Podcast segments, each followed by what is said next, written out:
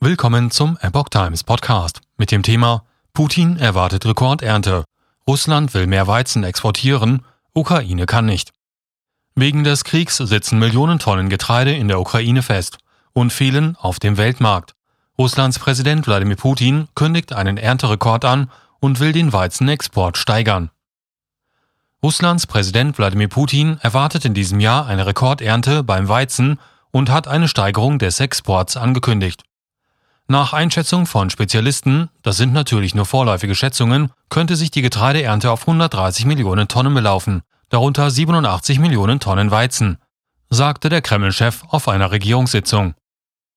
Seinen Angaben nach wäre das ein Rekord beim Weizen. Russland ist einer der größten Getreideproduzenten weltweit, mit einer wichtigen Rolle für die Welternährung. Immer problematischer wird die Situation in den Getreidelagern der Ukraine, die ebenfalls zu den wichtigsten Weizenexporteuren der Welt zählt. 20 Millionen Tonnen Getreide müssen die Ukraine in weniger als drei Monaten verlassen, sagte die für Verkehr zuständige EU-Kommissarin Adina Valean. Das Getreide drohe die Lagerstätten zu blockieren, die für die nächsten Ernten benötigt würden. Die Ukraine kann wegen der durch Russland blockierten Häfen im Schwarzen Meer derzeit nichts ausführen.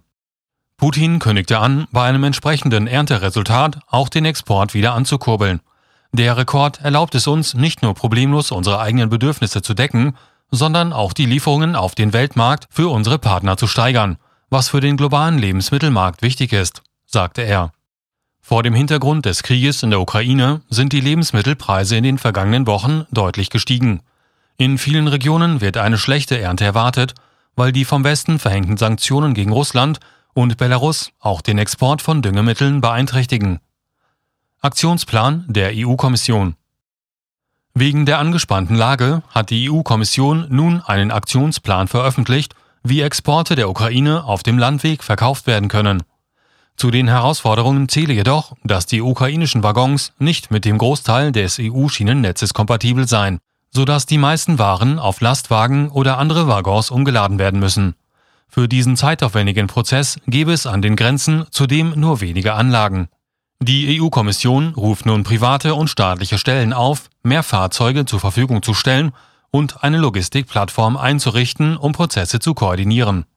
Lebensmittelexporten aus der Ukraine solle Vorrang eingeräumt werden und EU-Staaten seien auch aufgerufen, den Zoll und andere Stellen mit ausreichend Personal auszustatten sowie ein Höchstmaß an Flexibilität walten zu lassen. Die angespannte Lage auf den Agrarmärkten steht an diesem Freitag und Samstag auch im Zentrum eines Treffens der G7 Agrarminister in Stuttgart. Erwartet wird auch der ukrainische Ressortchef. Der G7-Gruppe gehören Deutschland, Kanada, Frankreich, Italien, Japan, die USA und Großbritannien an.